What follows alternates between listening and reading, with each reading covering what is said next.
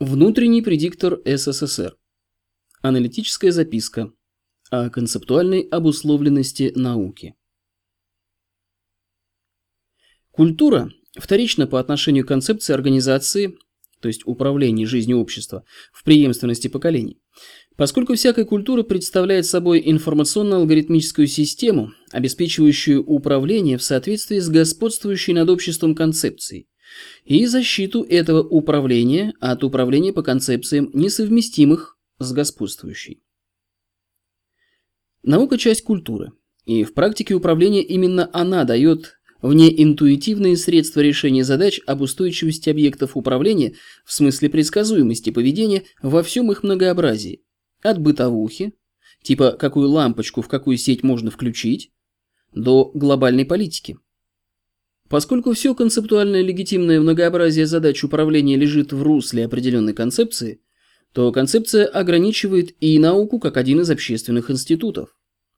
Однако это ограничение носит большей частью не директивно-адресный характер, а опосредованный, осуществляющийся через формирование культурой личностной психики ученых, в силу чего формируется их круг интересов и происходит разграничение интересов на допустимые, недопустимые и те, осуществление которых представляется невозможным в соответствии с миропониманием, формируемым концепцией и культурой. Также формируется система ограничений на интерпретацию, осмысление, наблюдаемых в жизни фактов и результатов, полученных в экспериментах. Примечание. Прямых указаний ученым в стиле «исследуйте то-то» с такими-то целями, а туда не суетесь, в большинстве случаев нет. Попытки рулить наукой таким способом со стороны Инквизиции и со стороны Госкомитета СССР по науке и технике – нетипичные явления. Это касается как естествознания, так и гуманитарных, человека и обществоведческих научных дисциплин. Практически это означает, что Запад живет под Библией, и за пределы налагаемых ею мировоззренческих ограничений мировая наука, начало которой положил именно он, выйти не способна. Хотя попы, начиная с эпохи реформации, не лезут в своем большинстве в методологию науки непосредственно. А те из них, кто сам занимается научно-исследовательской деятельностью, в науке придерживаются ее, казалось бы, светских правил. Примеры. В естествознании Николай Александрович Козырев пытался интерпретировать как материальность времени на основе понятийного аппарата теории относительности результаты наблюдений, в которых было установлено, что скорость света – непредельная скорость в мироздании. Сборник «Избранные труды» Николая Александровича Козырева, выпущенный издательством ЛГУ «Ленинград», 1991 год, представлен в интернете по адресу. Смотрите ссылку, приводимую в печатной версии настоящей работы. Название некоторых работ Николая Александровича Козырева из этого сборника. О возможности экспериментального исследования свойств времени, астрономические наблюдения посредством физических свойств времени, о воздействии времени на вещество, о возможности уменьшения массы и веса тел под воздействием активных свойств времени. Даже из названий, а не только из текстов этих работ видно, что о времени Николай Александрович Козырев пишет как о специфической разновидности материи, взаимодействующей с другими видами материи. Это следствие того, что результаты наблюдений не могут быть интерпретированы на основе системы предельных обобщений.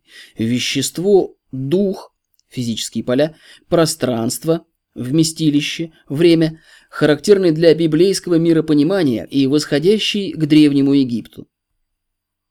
В обществоведческих дисциплинах Василий Васильевич Леонтьев, Нобелевский лауреат по экономике 1973 года, в книге «Экономическое эссе» Политиздат 1990 год пишет, страницы 210-211.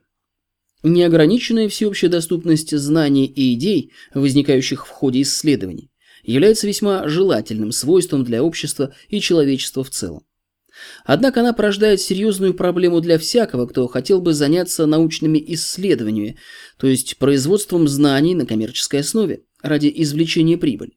Для того, чтобы оправдать инвестиции в исследования, корпорация должна иметь возможность продавать свои результаты прямо или косвенно, как часть какого-либо другого продукта за соответствующую плату. Но кто станет платить за товар, который с момента своего выпуска становится доступным каждому в неограниченном количестве? Почему бы не подождать, пока кто-нибудь другой заплатит за него или вложит средства в его производство, а затем получить бесплатно?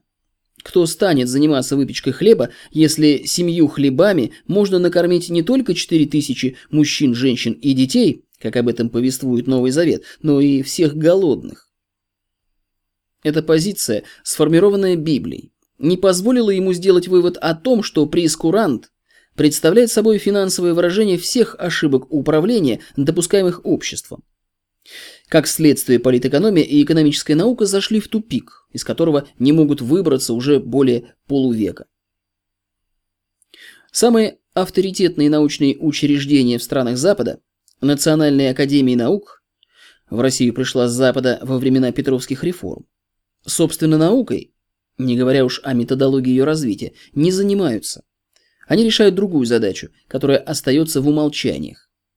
Главное назначение Академии наук – сертификация научных достижений и ученых-исследователей, то есть придание статуса достоверного знания научным результатам, если они соответствуют господствующей концепции. Возведение в ранг достоверного научного знания заведомой ахинеей, если это необходимо для обеспечения управления в соответствии с господствующей концепцией, объявление действительных достижений заведомой лженаукой, если они выходят за рамки библейской культуры и несут угрозу ее существованию. Внутренний предиктор СССР, 11 мая 2014 года. Текст настоящей работы озвучен на студии Алекса Варшо. Текст читал c'est moi Kouf